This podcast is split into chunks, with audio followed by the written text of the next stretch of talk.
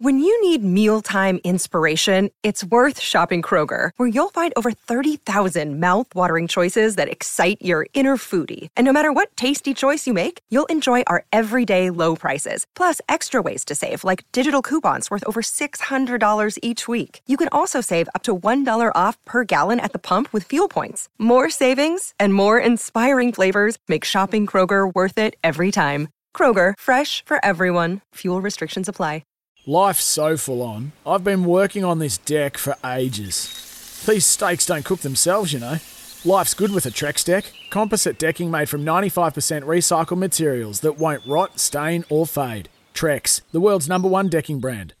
G'day, Mike Hussey here, but you can call me Mr. Supercoach. KFC Supercoach BBL is back and there's 25 grand up for grabs. So what are you waiting for? Play today at supercoach.com.au. T's and C's apply. New South Wales authorisation number TP slash 01005. Big talk, big opinions, the panel. Talk, talk, talk to me, yeah.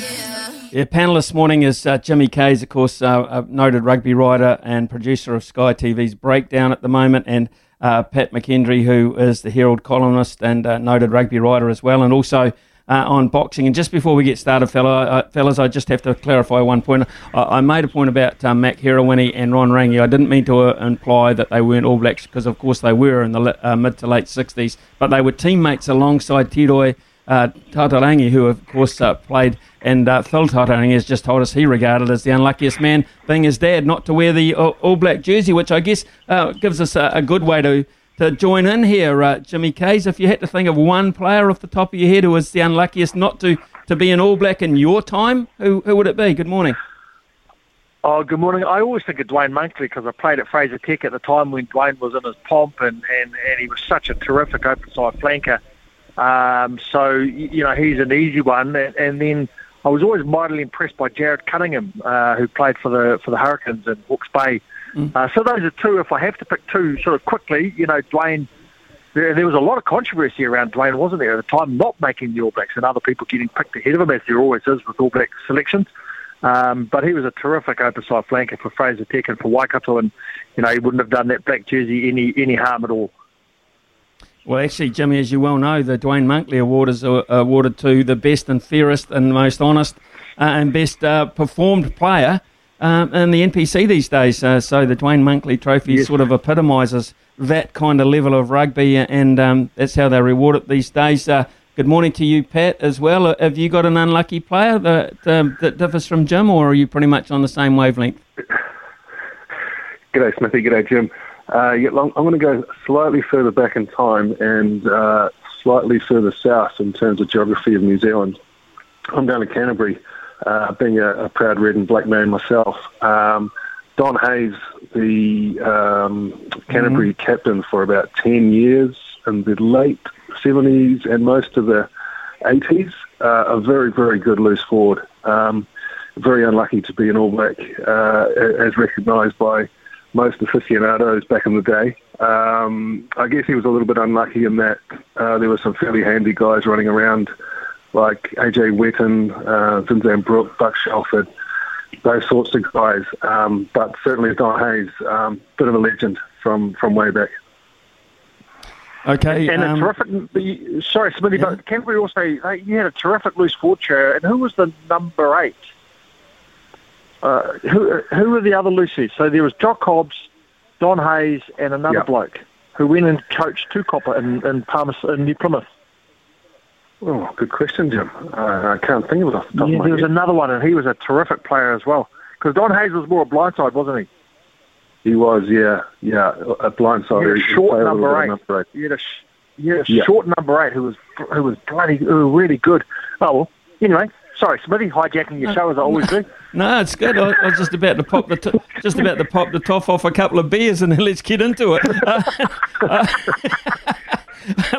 uh, uh, Jimmy, um, look, here's a here's a, a bit of a well, I'm, I- am looking for. I always look look forward to the All Blacks playing uh, anytime, any time of the day or night, any time of the week, uh, whenever. But I'm sort of cringing a wee bit at the thought of this weekend. Here they are going to the uh, United States, uh, I guess, as part of a promotion to promote international rugby there. But this could get ugly, and I'm not sure that's going to be good.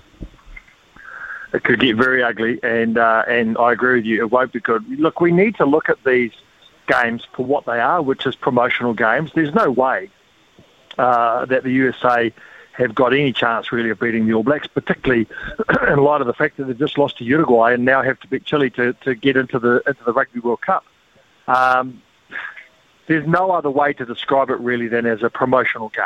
And and I think if we look at it in that light as a promotional game and we, we kind of forget and also and we need to be honest about these things too, it's a money making venture by New Zealand rugby. Now, there is no disgrace in that. They need to make money. They're a commercial entity and they need to make money. Um, and we seem to sort of tiptoe around this when New Zealand rugby seems to tiptoe around this when actually they shouldn't because they have to make money, and one of the ways that they're going to make money is by playing this game, and, and you know, good on them. What's your take?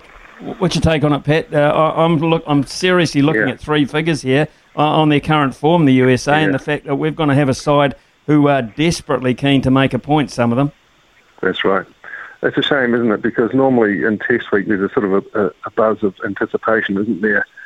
Uh, but there's nothing like that. Certainly, uh, from me, in my opinion, um, there's nothing. It's just going to be a, a, basically a, an extended sort of um, training run.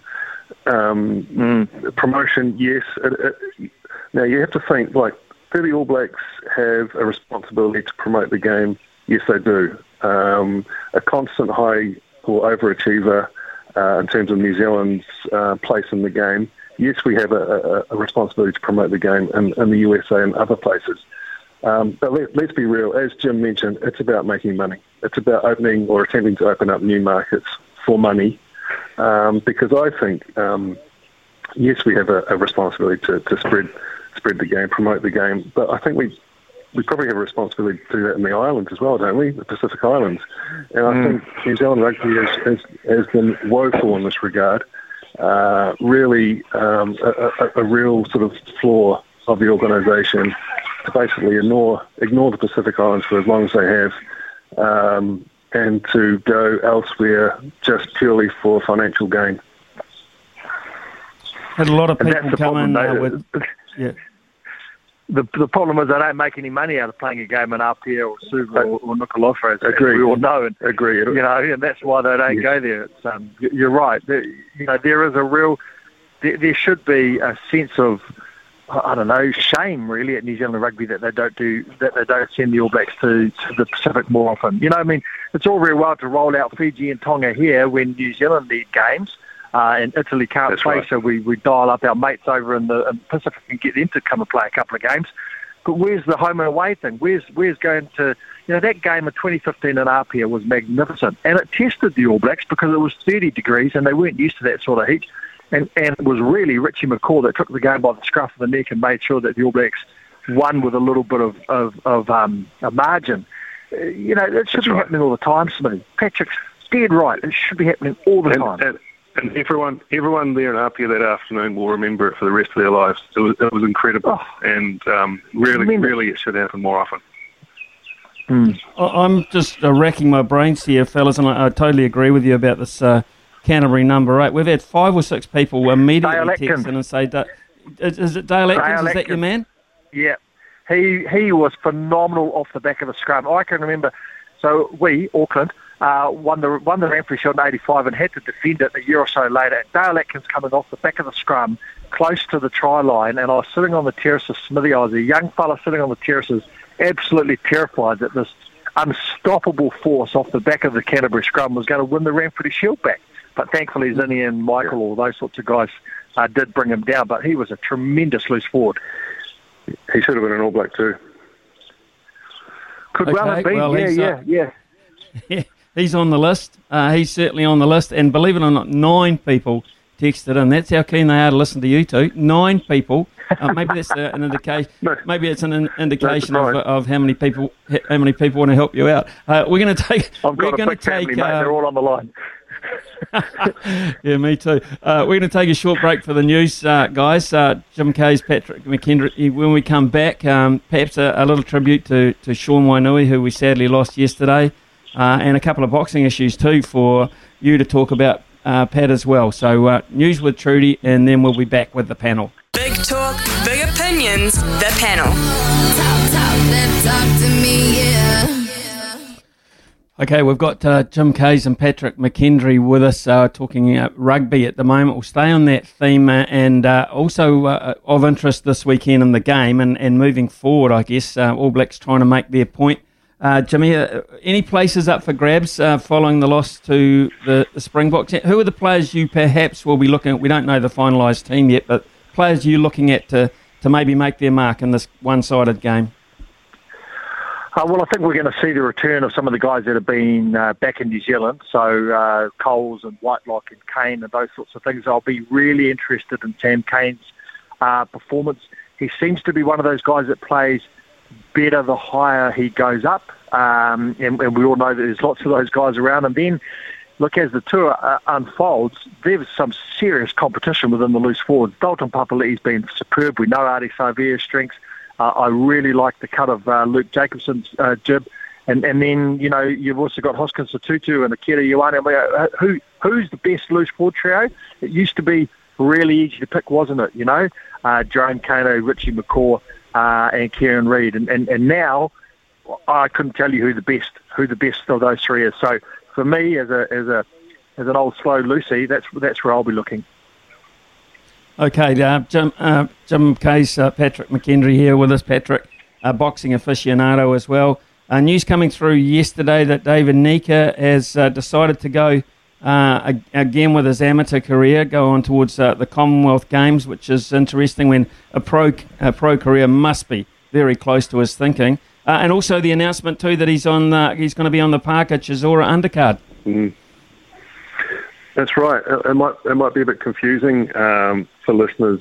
Um, this uh, this sort of dabbling in both the pro game and the and the amateur game in terms of the Commonwealth Games, but um, under the, the, regulations now, you can have I think it's five or fewer professional fights and still qualify for the Olympics or Commonwealth Games. So that's what uh, David Nyika is doing. That's why he's over in the UK at the moment training.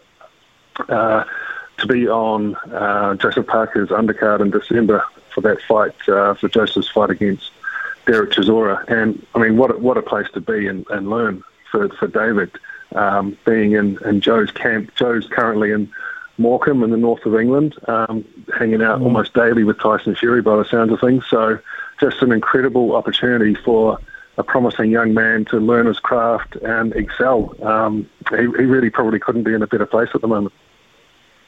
I saw a photo actually, uh, Pat, uh, yesterday. I think it was on Facebook or social media anyway of of the of the group supporting Tyson Fury. I think it was just post the fight. And man, how tall is he? I mean, Joseph Parker's a big man. He's a he's a big unit. Uh, Tyson Fury's brother is a big unit. Tyson Fury is absolutely enormous. I mean, most men couldn't reach his damn chin. No, he's, a, he's an absolute giant. He's uh, two meters six. I think he was about 125 k for that for his last fight against Wilder.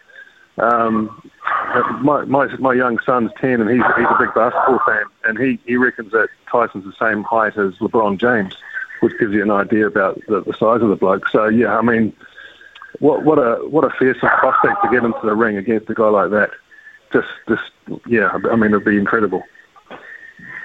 And that brings me to another thing. Um, before we get to Sean Wainui, how about um, Jimmy? How about Sean Mark standing tall on behalf of uh, COVID and behalf, of standing up to a, a, very, very high-profile NBA player and saying, "Mate, I don't care how good you are. There's bigger issues than that." Uh, and I, I, was pretty proud of, of Sean Marks being a, a Kiwi man doing great things in the NBA. Yeah, fantastic. Uh, uh, Kyrie Irving is the guy that he uh, said you're not going to play, you're not going to train unless you uh, have been vaccinated against uh, COVID-19. It's in line with the New York uh, City policy. I think it's fantastic, and you know it'll be really interesting um, as the borders open up to see all the anti-vaxxers rushing to get their vaccination so they can take their holidays in Bali and places like that. Um, but here's a guy who you know, could have easily played him, could have easily just said, look, you know, we'll make an exception for this man because he's a superstar. But no, uh, if, it's, if it's one rule for one, it's one rule for all. And yeah, as you say, very proud to see a Kiwi taking a very strong stance. Well, Pat, um, before we go, uh, very sad news coming through yesterday. Um, uh, on uh, Sean Wainui, tragically uh, taken from uh, his whānau and his friends, of course, his rugby colleagues in, in a horrific car accident. Um, your, your very quick memories of him? Um, I remember, uh, you know, when he started playing Super Rugby at the Crusaders, uh, and obviously went on to the Chiefs. But um, yeah, what a fantastic player! Um, a very powerful young man, wasn't he, on the field? And I guess that uh, he represented that off the field as well. Especially, I guess, what struck me um, most recently was his his immersion into te reo and you know he he, he could do it virtually a, a, a full post-match interview in, in which was very impressive, and and it showed. Um, I guess his commitment to his roots and um, his pride in his heritage, which um, I think it all added up to a young man with a lot of mana and a lot of power, and very, very sad time for his for his family and friends. Yeah, Jimmy, I'll, I'll leave the last word to you. I know you guys did a terrific tribute to him. Um, you know, very quickly uh, had to pull it together for a breakdown. Um, man, the, this all has rocked a lot of people, and uh, it's no wonder why when you, you find about the, out about the qualities of the young man. Yeah, and it's I'm pleased you touched on last night because when I looked at the the montage that they put together to close the breakdown last night, the crew that we have there, very talented crew. Uh, there were two things that came through for me about Sean Wainui. One was the joy uh, that he had in the game and in his and in his teammates and, and that he brought to the game, and the other was the pride that he had not only in the Chiefs but as Pat has touched on uh, in, in New Zealand in the New Zealand Maori team and in his Maori his Maoriness, his Maoridom. Uh, so those are the two things that I sort of took from last night's tribute. Uh, you know, that joy and that pride, and um, you know, that's a that's a wonderful, I think, uh, tribute to a young man, joy and pride.